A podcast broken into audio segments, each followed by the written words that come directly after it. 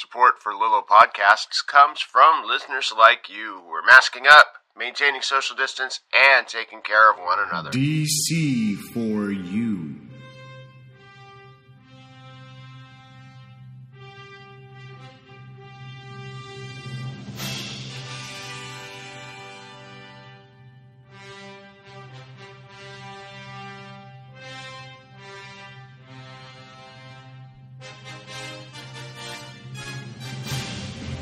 DC for you.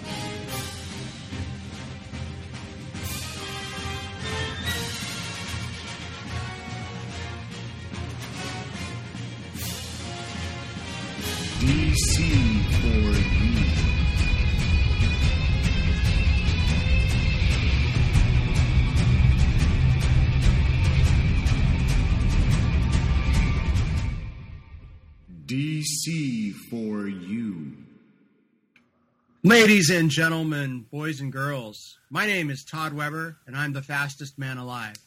This is Russell Sellers, and he is the second fastest man alive. We are here with DC for you. Triumphant re return. We are back in season two, and uh, we had a lot of good feedback on our shows on Stargirl, and uh, of course, the last show that I can't remember. Oh, yeah, the DC Fandom. There it is. Uh, it's Sunday. It's been a football, folks. Uh, let me turn it over to my co-host, the wonderful and esteemed Russell Sellers. Russell, how's your football weekend been over there? You know, largely good, mixed bag. We've all seen uh, how the Falcons are doing. We don't have to get into that, but Alabama still undefeated. So I am uh, I am reasonably happy about that.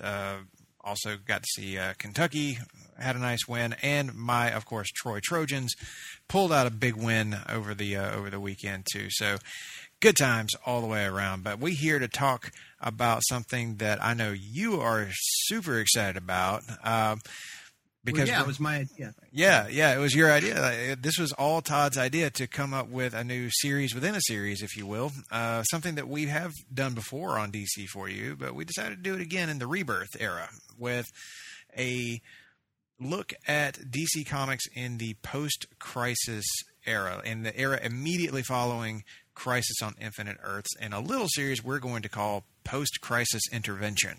And yeah, yeah. Uh, this is this is a really cool idea, Todd. Like we're going to take a look at the individual heroes and even some of the the team books, I think, and uh, kind of see where everybody's at in the immediate aftermath of Crisis on Infinite Earth. So, like, just to give people a little breakdown, we're going to be going over like Superman, Batman, Wonder Woman, Green Lantern, uh, you know, Justice League, and Suicide Squad, and uh, lots of lots of other different places. But today, it's all about, as Todd was alluding to earlier, the fastest man alive, the Flash, specifically Wally West.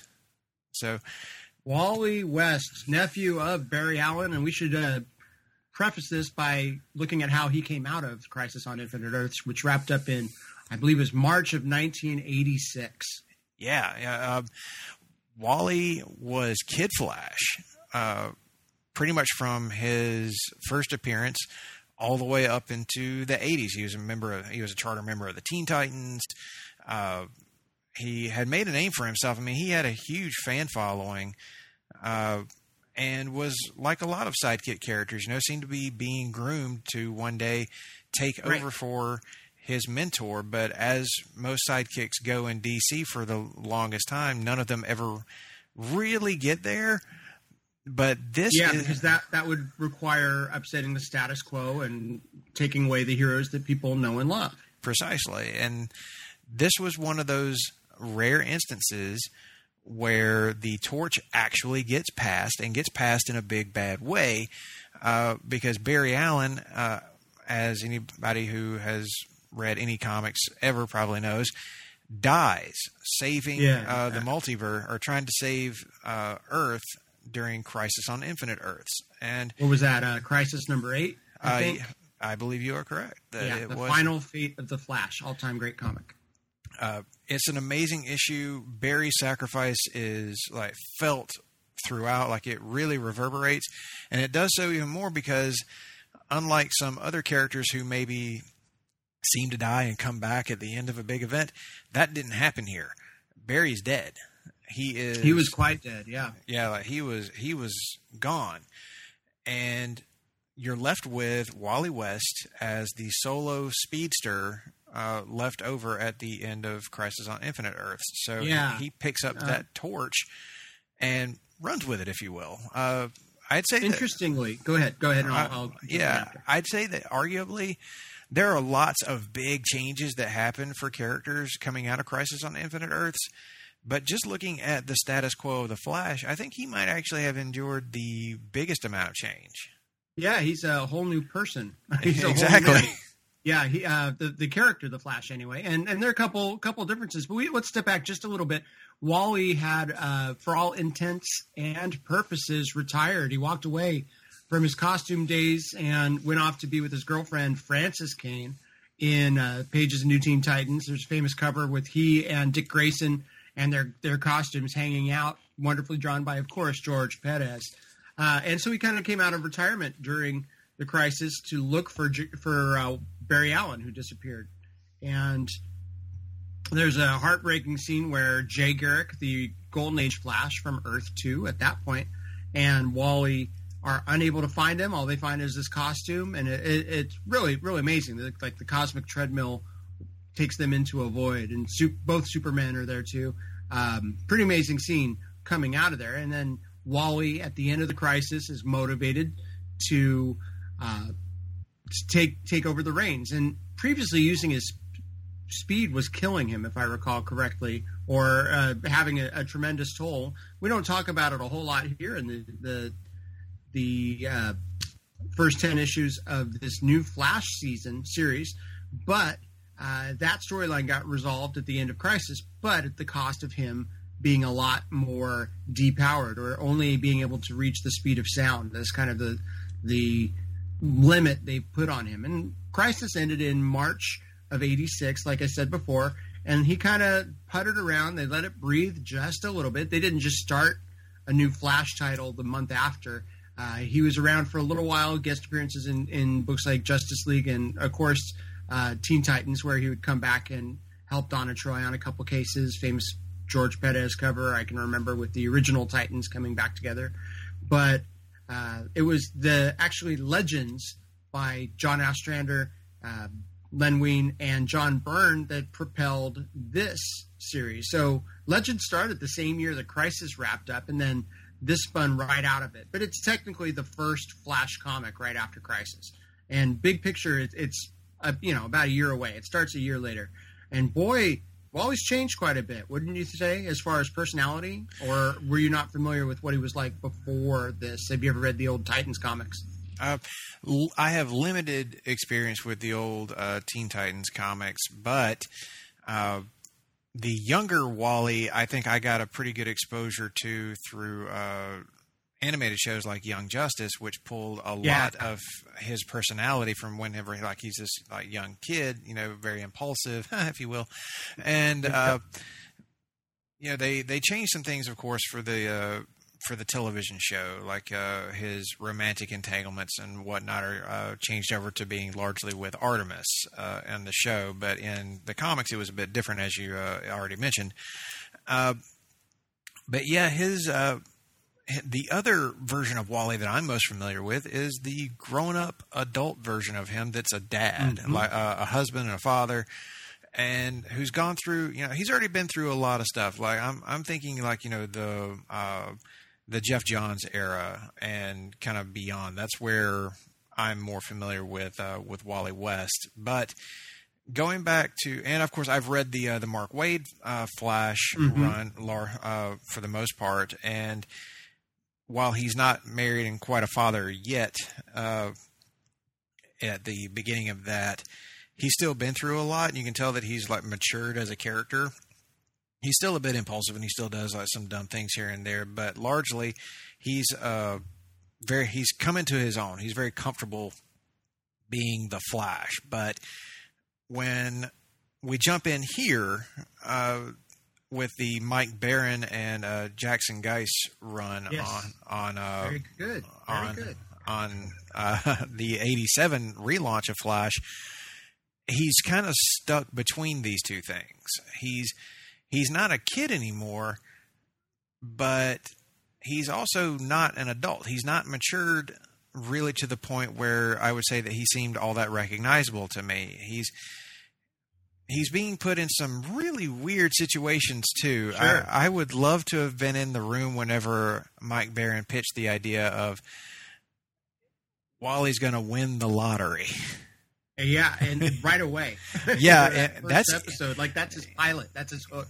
Yeah, that's his first issue. Wally wins the lottery, and it's like it's laughable now because like it's six million dollars, and I was like, really? Right. um, that that's it. And of course, he does exactly what you would expect a twenty-year-old to to do with six million dollars. He's spending it on like frivolous things. Although I will say that in that first, uh, or it may have been an issue two, when uh, he's taking his girlfriend out for a night on the town and trying to get into this like super expensive restaurant, which is all booked up, of course. But he's like, ah, I got money. I'll just slip this guy some cash and he'll let us right in.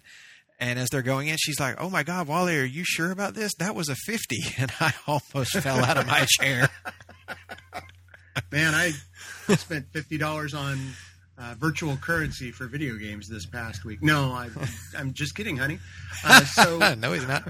so, yeah, I, I I think the characterization of Wally, um, best I can glean from it, he, he- he's 20 years old. He turns 20 years old right away. So I am not a teenager. We're really pushing forward the the fact that he's changed and grown, but he doesn't act like a 20 year old. At least he doesn't read like any 20 year old I've ever met. I I don't.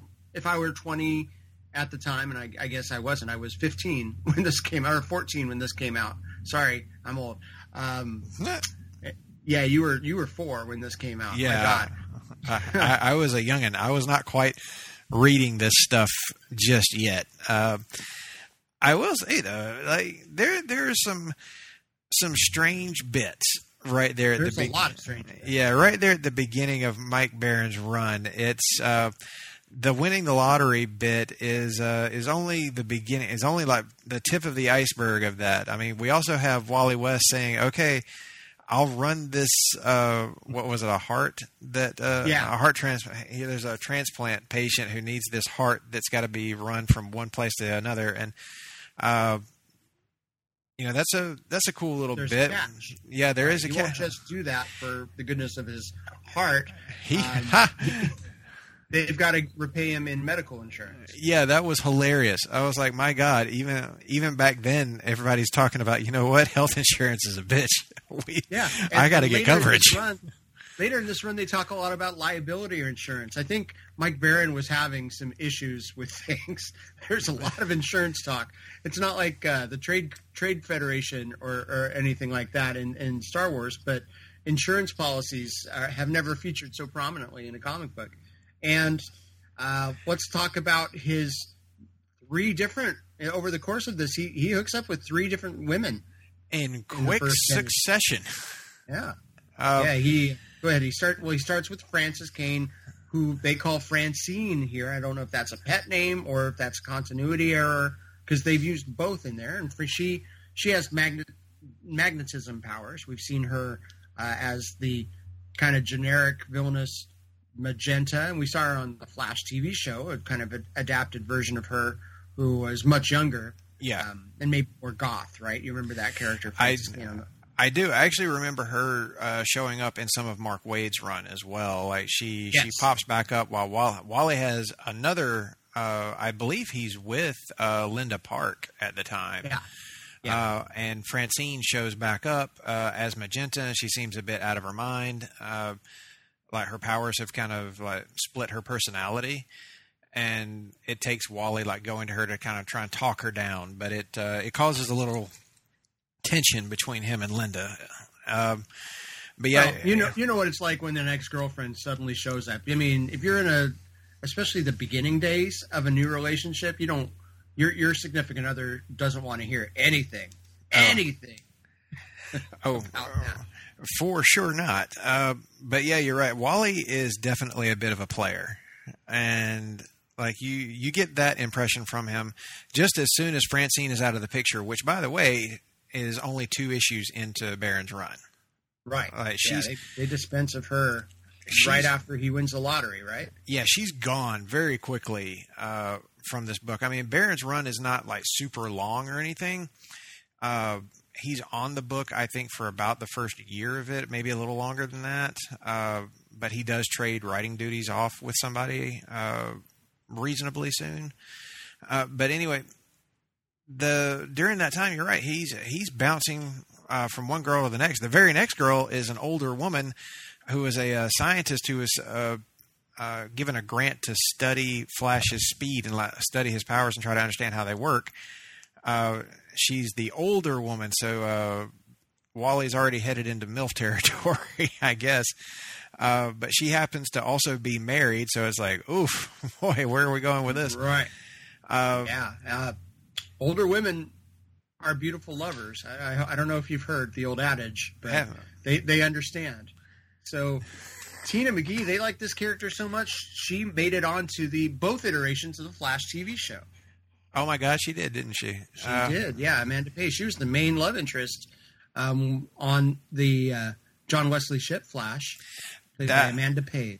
My God, that's right. I had, that completely slipped my mind that that was a thing. But no, she was actually Wally West's girlfriend. Yep. Uh, for a brief period, um, until more shenanigans happen uh, later on that involve like going to another dimension. But we won't even. Yeah, we'll, we'll get there. We won't We'll- talk we'll- about that just yet. I Yeah, do. we'll work our way through. I, I do want to mention like there were some all these funny, just weird bits that happened throughout this. Uh, I didn't think I was going to wind up liking this series very much to begin with. Uh, I liked the Vandal Savage bit that they teased right at the Mhm. beginning, but all of that goes away by issue three. Yeah, they're Uh, moving on. yeah, it was like two issues in, and then Vandal Savage just kind of vanishes. I was like, okay, that's it. Uh, and he's a old Flash villain going back to the golden age of comics, an immortal guy, and he finds out that there's a new Flash, so he he makes his presence known, and Flash kind of outs his secret identity. You know, yeah, the uh, immortal guy who has to keep creating these new uh, um, fictitious businesses and identities to to stay stay relevant or stay stay alive. And Flash outs him, and he's got more powers too. Vandal Savage is typically unpowered, but he showed some abilities here. Uh, yeah, it was really strange and like undefined power Mm-hmm. set. It was just it was for the convenience of the story. But as you go along, you're like, okay, well, they moved on from that very quickly, and then we get Very. to uh, Greg Phillips' favorite Flash villain of all time, Kilgore. Kilgore, uh, Kilgore. yeah, he- I can't even pronounce the percentage sign. Kill percentage sign re. Yeah, you know, at this point, it's right about here, about issues three and four, where I've gotten to the, I've gotten that old '60s Fantastic Four feeling from it, Hmm. where where we're just going to have a new villain every issue or two, and this villain just happens to be a random alien invasion. I'm like, we're already to that. We're only like three issues deep. Um, And creating a new rogues gallery for for Wally, though. You know, Baron is creating new characters, new antagonists because he doesn't want to uh, bring in the rogues. Apparently, he Wally or Barry Barry fought the trickster so many times, etc. And uh, we've got a brand new rogues gallery that we're starting with a alien artificial intelligence that consumes everything. and it i i was i was not that into that story. I i thought it was okay by the end of it but by the end of issue four i was like oh good this is over. Good Yeah. goodness i am done with this. Um, again a little two two issue pattern that he's he seems to be on. You know introduce the the tension resolve it. To me the most important most entertaining things about that story were the uh, projections that he would that kilgore would put on screens you know his max headroom for a while some other just random cartoons like it was kind of funny. There is a sense of humor to these books and they are absolutely readable. They, they are. I will give it credit for that. These are not issues that i was like oh my god this feels like i'm reading something from uh, an absolutely bygone era. I was like no i, I still feel like I recognize where this comes from and the type of comics that are uh, being presented to me. This still feels pretty modern uh, in that respect. And by issue five, I felt like he had uh, that Baron had actually started to really find his footing. Mm-hmm. and he introduces the character Speed Demon, who I found a lot more compelling and had real motivation for hating Wally West specifically. So he being the uh, uh, the wife or the uh, the husband, excuse, excuse me, of uh, Wally's new love interest. So that Yeah, Tina's estranged and yet abusive And yet- husband who who's on steroids. That's And- that's the steroids are bad, kids. Yeah, the this was some more weird uh, faux science storytelling, but that that is to be expected. I mean, this is the uh, the late '80s, and you know they're trying to build like you were ta- like you were saying they were trying to build a new rogues gallery for Wally West, and not just have him like rehashing all the uh, the old Flash villains from the Barry Allen days. Uh, and I get that, you know, that's and this is uh, I thought Speed Demon was a pretty good uh, addition to the Rogues Gallery. I was thinking, you know what, this guy has real potential. He's a scientist. He has like intelligence uh, on the level of Wally West, which every once in a while they do remind us that Wally is a science nerd, just like Barry was. So he has that same level of intelligence. He's just you know twenty years old and impulsive and does like stupid things, uh, like you know dating uh, older married women before they're divorced. Don't Uh, knock it until you. Tr- no, I'm just kidding. and Uh, and somehow he's uh, a lottery winner, which I feel like was a thing, like a big deal to begin with, and then as the issues go on, it gradually gets pushed down right. and Right. and to the It- back. It, it sets up the the uh, HOA slash rich subdivision subplot. I think is. Oh, is It does that. Uh, the uh, yeah the town the, the city that he moves into they are they're like oh god uh, our insurance is being canceled they won't cover us so long as there's a superhero like this living in our town so they keep trying to get him to voluntarily move and Wally's like no you move yeah. uh, he was like no I'm not going anywhere and what happens this is this actually happens in issues five and six of Baron's run when they he has this big like fight with uh with McGee with uh our speeding Demon Speed Yeah. McGee. Yeah. uh and he winds up like having a whole bunch of property destruction and it's I think it sta- it starts to occur to Wally then that oh maybe they're right he's like maybe I am a bit of a liability I'm I'm you know drawing these people here and uh, making trouble for everyone and now stuff is getting blown up because of me oops uh, Yeah. but we should we should really talk about um, they they go out of their way to contrast Barry and Wally. You know, Wally brings up Barry every issue, yeah but they do a really good job with recaps throughout every issue.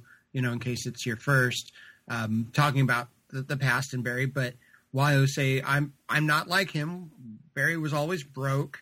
Barry was very conservative with uh, his his impulses. There, there's that word again. Um, you know, they, they go out of their way to do this. Also, Wally is uh, has no secret identity. He he his public identity is known. he keeps struggling with that Yeah, Like, there are moments in the in the early going where I was confused about what the status of his secret identity or his identity was, because there was a point, if you'll remember, like he uh, he passes out during the the run across country, and he gets taken to a hospital, and when he wakes up, like several hours later. He's like, "Oh God, there's a nurse standing here." He's like, "Did anybody take off my mask?" And she was like, "Well, well, no." And I was like, Wally, the doctor in the place that you just left knew you by name. Mhm. So yeah. people are calling him knowing he's Flash. I I think it is, but they it's not like press known or anything like that. He's just not hiding it. It's it's a it's Yeah. a weird weird again undefined thing. It wasn't wouldn't always be that case, and then it would again. You know, they've they've rushed they've uh, gone all over the place with his his identity over the years. Geoff Johns too. yeah, that's something I wanted to ask you about. Like you're, uh, you were reading this whenever it was coming out, right? Mm-hmm. Okay, Yeah, I, so, I was. This was one on, on my poll list in 1986, 87. so so like you're you are intimately familiar with this run, both from a perspective, like from a kid's perspective when you were reading it, and now an adult perspective, having like gone back and taken another look at it. Uh, what was your take on the idea of him not even having a secret identity? Like, do you think that that works better for for the Flash, or just for superheroes, maybe in general? Yeah, well, you, you, Bendis seems to think so, right? But True. um, I think you know you look at the Fantastic Four. Maybe that's what they they were going for. He's he's looking at okay, well, my identity's known, but you've got to give me something. You've got to give me some kind of uh, currency, whether it be actual money or you know he's looking out for number one, making sure that he he can survive.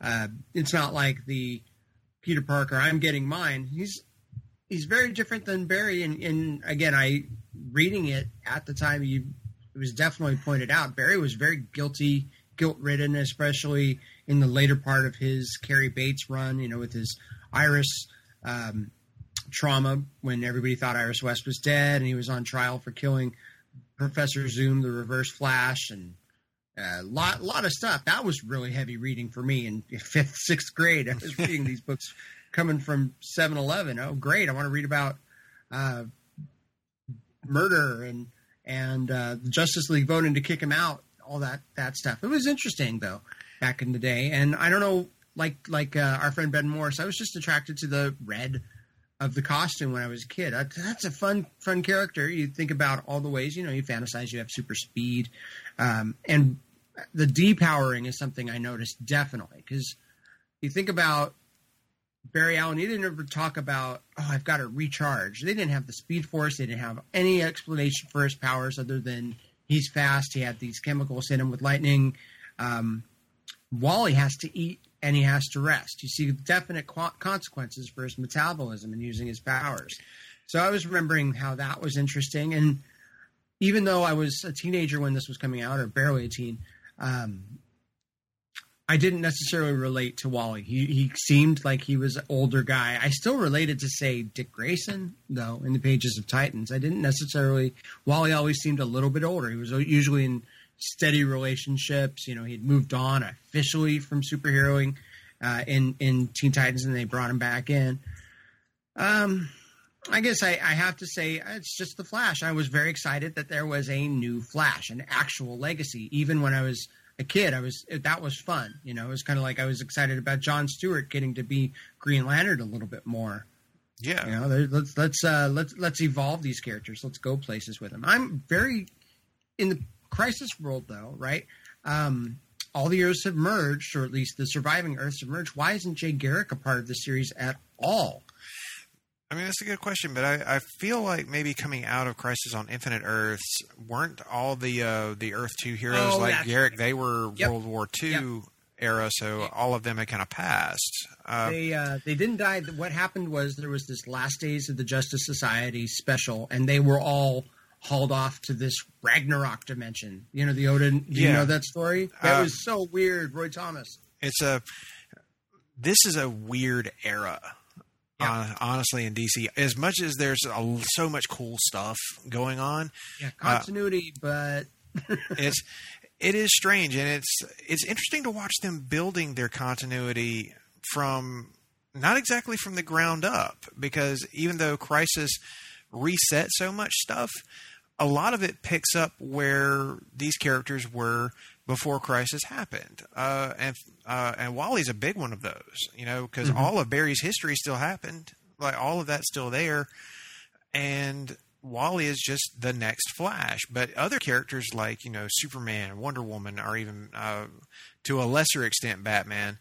Yeah, Uh, not so much Batman. There were a little like- little bit of tweaking. Little, but- little tweaking there, but like I, maybe Superman and Wonder Woman are the best examples who had their histories like totally upended. yeah, Hawkman too. I can uh, think yeah, with the Truman Hawkworld. Yeah, like all all of that, but Wally still has this like long legacy that is very much intact because it has to be. Otherwise, uh, Wally as a character doesn't work. So you know that all of that history still happen. But one thing that I do really appreciate about what Baron is doing here is he is making Wally his own character. he is he's given Wally like a, a totally different personality, totally different problems, uh, and totally different uh, like villains to deal with. Like his his whole life is completely different from Barry's. But I liked what you mentioned before about how he does bring up Barry, but not in the same way, like in an annoying way, like how Yeah. uh, like think about Hot Rod on uh, on Transformers. Yeah, like it's Yeah. it's it's not navel gazing uh, at all. Like Wally is still very much that. Uh, uh, we keep using the word impulsive, but it fits him. Uh, Yeah. He's he's still being a kid. He's still acting like a teenager, but he's having to deal with consequences like an adult. And, And I think I think having that year between the end of Crisis and the start of this book maybe sets that up better. Because coming out of Crisis, you know, I've got this shiny new costume. I'm going to live up to Barry's legacy. You know, we've had some time to him find to find his own way, guest appearances in other books. Um, yeah, he's definitely his own man, his own character. Kind of a dry sense of humor, not just to him but to the book. Uh, Yeah. I, I gotta say, I like it a lot more than I thought. And it holds up. I'm not gonna say it holds up. It's very much 80s comics, but uh, it, it's it's like a, a Spider-Man comic or something at, of the time. It's still fun to read. in a way, that's a good comparison. I would say that it is still very much like uh, maybe 70s Amazing Spider Man, in that there's still some fun happening here. There's still a lot of cool stuff, but there is some seriousness to it as well. And I like that Baron takes his storytelling seriously. He's doing silly things. He's doing stuff that's hugely laughable, especially whenever we get to the stuff with the chunk. Oh boy, that is Yeah. funny stuff. But but Baron takes it very seriously. He's telling this like without his tongue firmly planted in his cheek. At least it feels that way to me. Uh, and I especially felt that way about issue seven and eight that introduced uh, the red and blue Trinity, uh, which I thought were pretty good new characters. Uh, these Yeah. these Russian speedsters uh, who had been modeled, uh, who had been given speed modeled on the same way that Barry and Wally had gotten theirs. And I was like, well, this is interesting. Like they're scientifically, like they're science created speedsters, uh, meant to be like counter versions to uh, Barry and Wally. And it's really uh, this interesting bit of character development as Wally is convincing one group of them that you know you guys don't have to stay here. You could come to America. You could like be superheroes like me. And they're like, you know, that's not a bad idea. Like it kind of sucks here. We're we're living in this compound in the middle of a snow-driven wasteland. Uh, yeah, let's go to America. They got McDonald's there, and that you actually do see McDonald's in the very first issue. Then golden arches are already there, and I was as I was reading it, uh, Elizabeth was looking over my shoulder, and we were like, you know, maybe they had better advertising deals worked out back then or something for them to be able to do that and not name it something else like Big Yeah. Belly Well- Big Belly Burger wasn't a thing yet. Big yet. Belly Burger, and yeah, and uh, well, I, what's the jitters? Jitters wasn't So- a thing. Not not even a thing here. They uh, you they were in the middle, not the middle, the, the, the kind of the dying throes of the Soviet Union. This is still Soviet Russia, Yes. and um, quite a, quite a difference. But it's it's an easy, I, I suppose, an easy way to get ant- antagonism into the story. In Uh, Soviet these- Russia, treadmill runs you. Thank you, Yakov. I, I also like the uh, every time there was Russian spoken, the, the lettering wrote a whole bunch of uh, the, the actual letters backwards, and but it was still readable. That which was, was fun. I know. I was able to read that. I was like, this is funny how they're portraying Russian instead of like typing it out or even putting the little brackets like we do now translated from Russian. They were just like, eh, let's flip an R backwards and they'll they'll get it. Yeah, and yeah, they do. They would do that, and uh, okay, I guess it's Russian. Uh, I guess we're we're reading.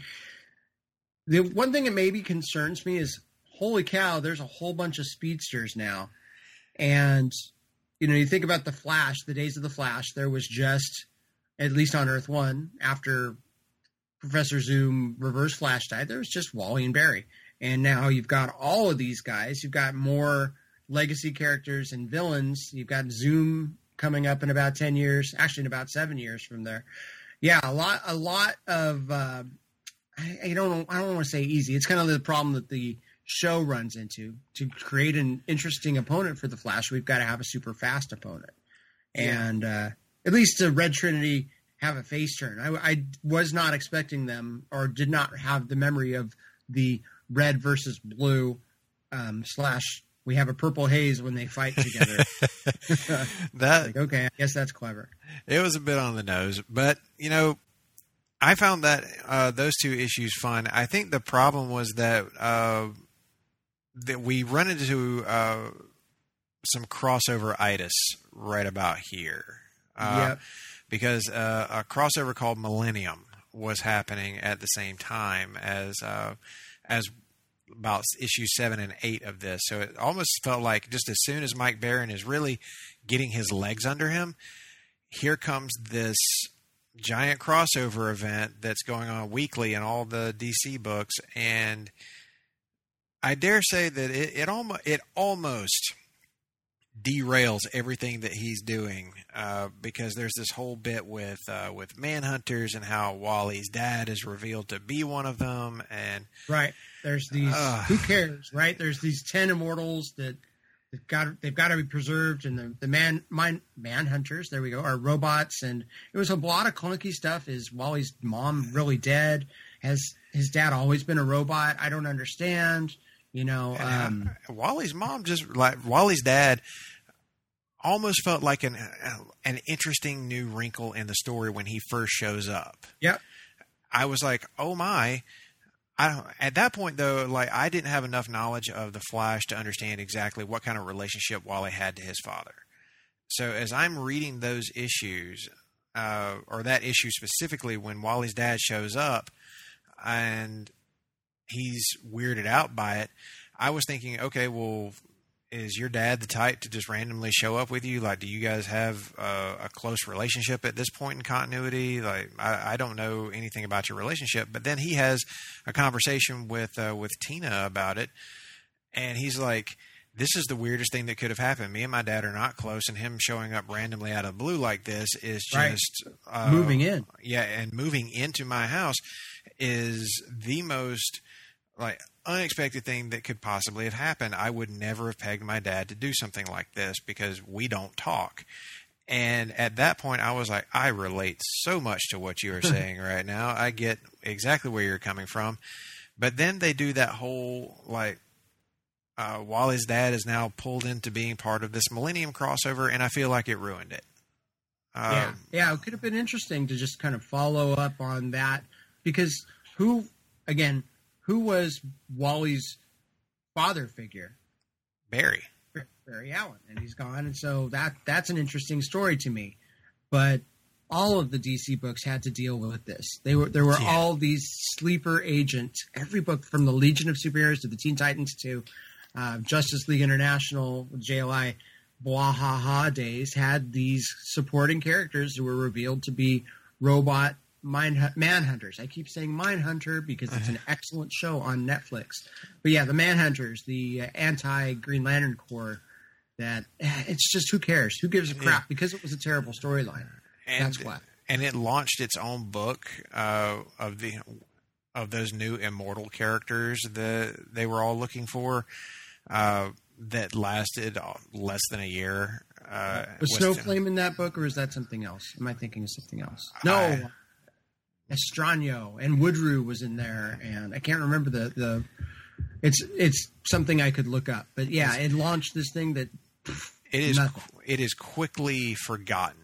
It does not last in uh, in the post crisis continuity. I think by the time we get to zero hour, nobody even remembers that that shit happened.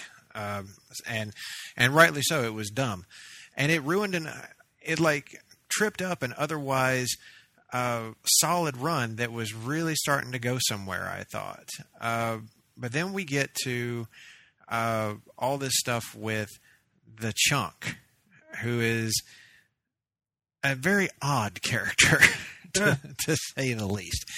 Uh, how to describe him? yeah yeah. How is Chunk? He's a, Uh, he's he's large. He is a big man who also happens to be a scientist who merged with a black hole generating mm-hmm. machine of Yeah, sorts. that he that- created. they he has to keep feeding otherwise it becomes like he's like a walking singularity but he also has to feed another living singularity it's all Yeah. a, i You want suggest to you, talk pseudoscience? yeah, yeah, it's like I suggest you don't worry about it and just try to enjoy yourself because the more you try to think about the science that Baron is writing into this, the more it makes your head hurt because it doesn't make sense. Uh, so you don't try to make sense of it. There's just this dude who can uh, create gateways to other dimensions that he also himself travels to. He takes people who are mean to him and drops them off there. Uh, sometimes yeah, he does it like this counter Earth type place, you know. and it's Just- it, yeah, it's kind of like yeah, Wally West gets trapped on this uh, counter Earth of sorts uh, with all these like Chunkiverse. What do we call this place? uh, I'm just going to call it the Chunkverse. Uh, Chunkverse. yeah, that's that's what it is. He gets trapped in the Chunkverse. He finds all these people who have been like whisked away from uh, from our dimension into theirs, and now they're they're basically like going all Lord of the Flies on each other. Uh, he Yep. Yeah, and, and he it. winds up finding himself yet another love interest who is ready to to hop on the old uh, red suit, if you will, uh, right from the jump. It took no time. Wally's been here all of two seconds, and she's Yeah, like, first night there. she's like, I'm ready to uh, to hop on this red speedster dick, and I, I'm like, Wally, I don't know what it is about you, dude, but you you just find yourself in these situations, I guess. Uh, and that's that's about as far as we read. We only did the first Yeah. uh, ten issues of this. So we had a cliffhanger at the end of the issue ten, but still, you know, um, you get the gist of the series. It, it's Yeah. uh, interesting that Baron didn't last much longer, and they brought in uh, Will, William Messner-Loebs, at least co-write, and then he he had it for a while. Uh, I don't know. It's still good. It's still interesting. The Flash is an important title to DC. It's the first Silver Age title, so um, continuing it, it just has this history. Uh, you, plus, he's so visible with TV, and even back then, people knew who the Flash was. But having they wanted to build him up and make another Big Four, especially because some of the licensing deals they would have, Batman was being taken over into a different area of licensing for the movie stuff. So we would have these trading cards that had Superman, Wonder Woman, Flash, and Green Lantern, but no Batman. So it's almost like Batman was this whole other entity. Yes, he was big enough and could carry it, but uh, we need to we need to, other characters to step up. And I, DC's trying. You know, they're trying with the Flash, and the comics are fine. Um, I, I think I like the logo quite a bit. you know, that's a, if I can give compliments. The the logo is tremendous. The covers are kind of average. The art is serviceable for the time. You know, Guice Guice is okay. Mahlstedt, the inker, uh, works a lot with Keith Giffen. So I got a lot of Keith Giffen, Legion, and Ambush Bug vibes. I don't know if you've read a lot of Keith Giffen art stuff Oh. in your in your time. Oh, uh, definitely. I love Keith Giffen. I think that he uh, he is one of the absolute best uh, and underrated artists uh, Yeah. of all time, Well- especially his DC work. Yeah, well, and he he was the with Justice League. He did breakdowns, and then uh, Maguire would go over and and draw them, flesh Yeah. them out. So I mean, our, but but uh, Larry Mahlstedt would often work with Keith Giffen, and I got Butch Guice. I know best from Superman and Supergirl work, and his art there is fantastic and very detailed and realistic almost. And this this is not necessarily that, but it, definitely the storytelling is good. Um, and no point was I really confused. Sometimes I would look and "Ah, that's weird anatomy, and then I'd realize, oh, that's a member of the Blue Trinity whose anatomy is totally warped from the the treat process. So yeah, I, I, I like all these comics. Um, I want to compare and contrast them with some of the other stuff that was going on at this time because Yeah, we know where Wally ended up, but it's neat to see where he started. yeah. This was necessary. I feel like if you're going to read like the classic runs, like Mark Waid and Geoff Johns, uh, when it comes to Wally West, you probably should go back and check out the Mike Baron era uh, because this is where they really kicked off Flash's solo run, like his solo journey, Wally West solo journey, anyway. Right. And one of the one other little thing that I love that he continuously deals with through pretty much every issue of this that we read is how many people keep calling him Kid Flash. Yes. And Don't call me that. and he's Yeah, he's just the fly. like he's frustrated by it. He tries not to get mad about it, and I appreciate that about him. That even though we made him a millionaire, that doesn't really change how he deals with people necessarily, because he's still like, you know, I'm wearing the Flash costume. I'm calling myself Flash. I, I'm I'm not a kid. Like you can clearly see that I am a grown ass man, and they're like. Yeah, you're still Kid Flash. Hmm. it's like he, he can't Yeah. catch a break. He gets no respect. He's the Rodney Dangerfield of the DC universe right now. But Well, and Kid, Kid Flash's first costume was just a modified version of Barry's costume. So, yeah, exactly. you know, that in the public's eye, they've seen him look like this before. Yeah, he's he's struggling. Like you can tell that that struggle is there. I also relate to that. You know, like I'm is like I'm grown. I'm trying to be taken seriously and viewed as a peer to these people, but they still want to talk to me as a child. And Yeah. that's that's incredibly frustrating. Like so, you know, absolutely. I think everybody can relate to that, uh, on you know, in some way to some degree. So, yeah, I think I'm going to say Mike Baron Flash. My final verdict on it is this is a good run to get into. Unfortunately, it does have some trip ups with the crossover stuff, but as an What comic doesn't, though? yeah, that, that's true. Like around this era, that's probably going to be true of a lot of comics. But the character work, the art, and just the, the general ideas being presented here really lay some strong groundwork for which Wally West can be built upon. And by the time you get to Mark Waid's run, if you've read this stuff here, it makes that that much more impactful. And certainly by the time you get to Geoff Johns' run, it's even more so because you'll have all of this like buildup of this guy, of this character. And it all really started with Mike Baron, who deserves a lot more credit than he's probably ever gonna get. But he did a he did a pretty good job of setting Wally West up for future success. And he created Chunk, or And The Chunk. he At that- created- At that time, he was The Chunk, but then, yeah. Um, spoiler alert, Chunk Chunk becomes a good guy later. So that's good, but neither Waid nor uh, Johns used him a whole lot after this. But he's on the TV show, so Chester P. Runk lives on in some form. And I think they kind of did a modified version of this uh, story, but didn't really use it as a Flash villain on Justice League Unlimited. Because there was a guy on that show, uh, it was a, a Booster Gold focused episode where a scientist merged with a black hole generating machine that he had created, and he keeps absorbing everything around him uh, and creating like what is going to become a singularity that'll destroy Earth. And uh, long story short, Booster Gold saves the day, but nobody knows he did it, and nobody like really believes him because the Justice League was distracted dealing with uh, a like one of their uh, big magical uh, villain threats, whose name escapes me at the moment. But uh, I think that that might have been a, a callback to the chunk. Okay. Uh, you know, I wonder. I wonder. We'll have to ask uh, Paul D- or Bruce Timm Paul Dini someday. Yeah, like that's. Uh, i'll just tweet at them and be like, "Was this really? Was this a, Yeah. well, a thing? Maybe a throwback?" Because uh, the chunk I, I get isn't necessarily really worth exploring in depth, but uh, maybe you just wanted to like slide that in there because you know what? That's a pretty good idea. Like a, a walking singularity who is like needing to continuously feed the beast, if you will.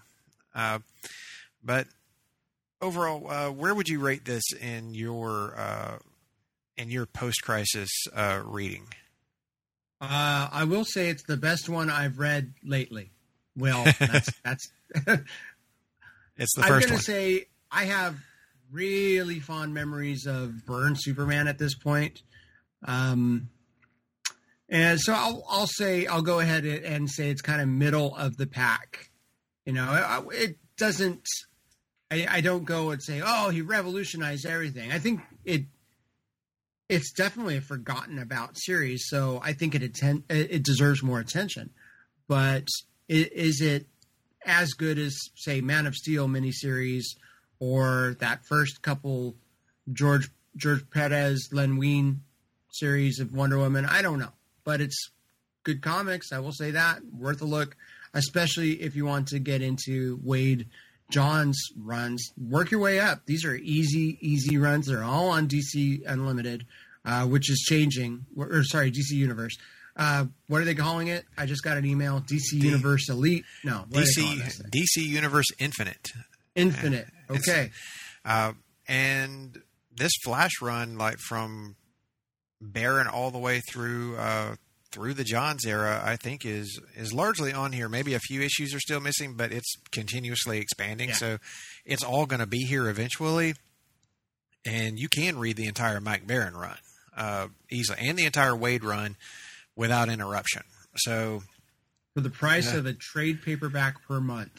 yeah, Right. yeah, for Less than. less than actually. Uh, this is some really uh, like great resource for comic fans. Like if you were going to get in on any services, I would say DC like subscribe to DC Universe, subscribe to Marvel Unlimited, uh, and you're set. Like that's more comics than you'll ever be able to read in a lifetime.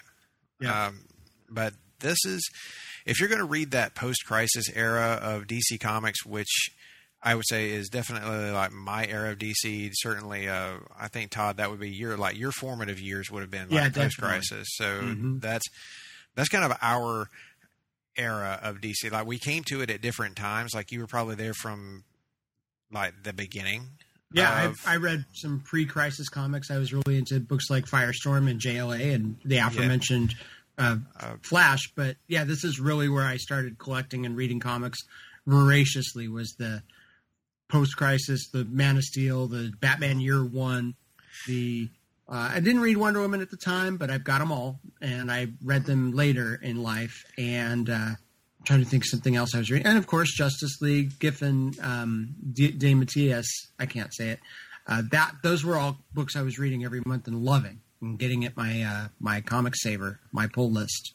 Yeah, I've uh, and I came to it later. Of course, I I wouldn't start reading comics until the '90s, and it was uh, it was really sporadic then too because we had no local comic shop to speak of, but grocery store and spinner rack kind of thing. So that's that's where I was at. But coming to it later on, like I've got a huge collection of DC trades that I've been making, all of it from the post-crisis era, just trying to to build a a, a cohesive, like on like one long big story from Crisis on Infinite Earths all the way to Flashpoint, and I too I've colle- I've got all of that George Perez Wonder Woman run Mhm. that uh, I've only read just a little bit of, so.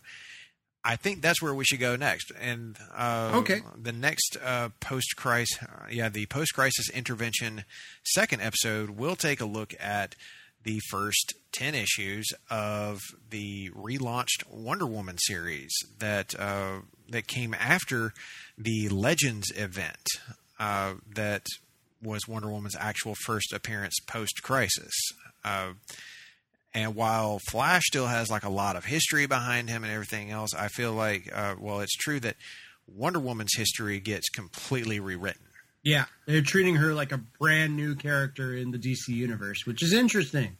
Yeah, it's it's going to be a brand a fresh new approach to Wonder Woman. So I am curious how this is going to read for me. I feel like it's going to feel very familiar uh, to me because this is probably going to be the version of Wonder Woman that I mostly grew up with.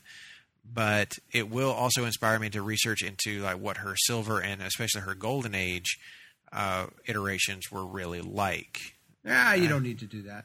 Eh, probably not. But um, it, it would at least be worth a look. Like, what were the differences between Wonder Woman Okay. then and Wonder Woman in the uh, the mid and late '80s? Because uh, this is a storied run from uh, George Perez and uh, also from uh, writer Len Wein. So. Uh, we're very. I'm very much looking forward to diving into that Yeah, because I I have. wait. I have. wait. I have not read those first ten issues, uh, and I am excited to see, of course, more George Perez art because the the guy is a master. It's my goat. Yep, that's that's the guy, and him drawing Wonder Woman. It's it's storied for a reason. There's a reason that this is considered the greatest Wonder Woman run of all time. So we're going to dive into that in the next episode. Uh, so wrapping it up, Mike Baron's Yeah. Flash run, uh, pretty good. I would say I would also put it kind of middle of the pack, middle of the road, but uh, it was definitely worth a look. It was worth getting into just to to read some of the uh, the oddball weirdness of it, but also to see uh, just how Wally's character is legitimately progressing as this goes along. You, it's like you can see the budding superhero, like the real budding hero within him that's going to come out and be like, you know, the paragon of hope, really, in this era of DC Comics. It's it's not there yet, but it will be, and you can see how that's coming along. So uh, this was a Yeah. this was a fun one to get into, Todd. I'm glad we did this. Yeah, he they eventually gave him more relatable problems. Like I, if I were reading this at the time, I know despite our ages, I, I wouldn't necessarily have related to it as much. Uh, but later on, I definitely hit my stride with the Waid character. I went, "Oh, that guy has a lot of similar problems to me in trying to live up to uh, the expectations of a parent who is successful." So I'm looking forward to it. Uh, glad I read this though and it's interesting to see the changes of him. Uh, I will say one for, thing for, before I forget. He was drawn very tall. In He these was. issues. Um, they made him seem at least more more physically bulky and and tall than I'm used to seeing Wally West, and maybe that's intentional, just because hey, he's the Flash, he's the big guy now. I don't know. Uh, I think they did that to try and make him seem like you know an adult, but it, it's hard for people who've always known him as a kid to see him as anything else. And I think that's the real battle that Wally is truly facing throughout the at least the first two to three years of his time as mm-hmm. the Flash. He's going to go through that trial, but luckily, if you've read any of the Waid run, and especially if you read the Johns run, you know that that time comes to a definitive end, and everybody views him as the Yep. Flash. Uh, so there is a, a happy ending there of sorts for Wally West. Uh, we won't go into anything else. Uh, No, uh, we'll get there. So yeah, this was fun. Thank you. Yes, uh, we will, of course, get to Wonder Woman the next time around. We will be taking a look at the uh, Len Wein and George Perez uh, issues, uh, the first 10 issues of that Wonder Woman series uh, that launched out of the uh, Legends event. We may even talk a little bit about Legends and how it was uh, a, the big follow up to Crisis on Infinite Earths. Uh, but mostly, we're just going to focus in on Wonder Woman, and then, of course, uh, as uh, post-crisis intervention goes, we'll be focusing in on lots of other uh, characters from the post-crisis era to talk about what happened to them. Like, what were the biggest changes? What uh, do we like about it? Do we think that these were good changes? Were they bad changes? Uh, did the books actually like you know improve? Was this was this even worth reading? Yeah. But, but you will hear all of that in the coming episodes of DC4U Rebirth, and we will see you next time. DC for you.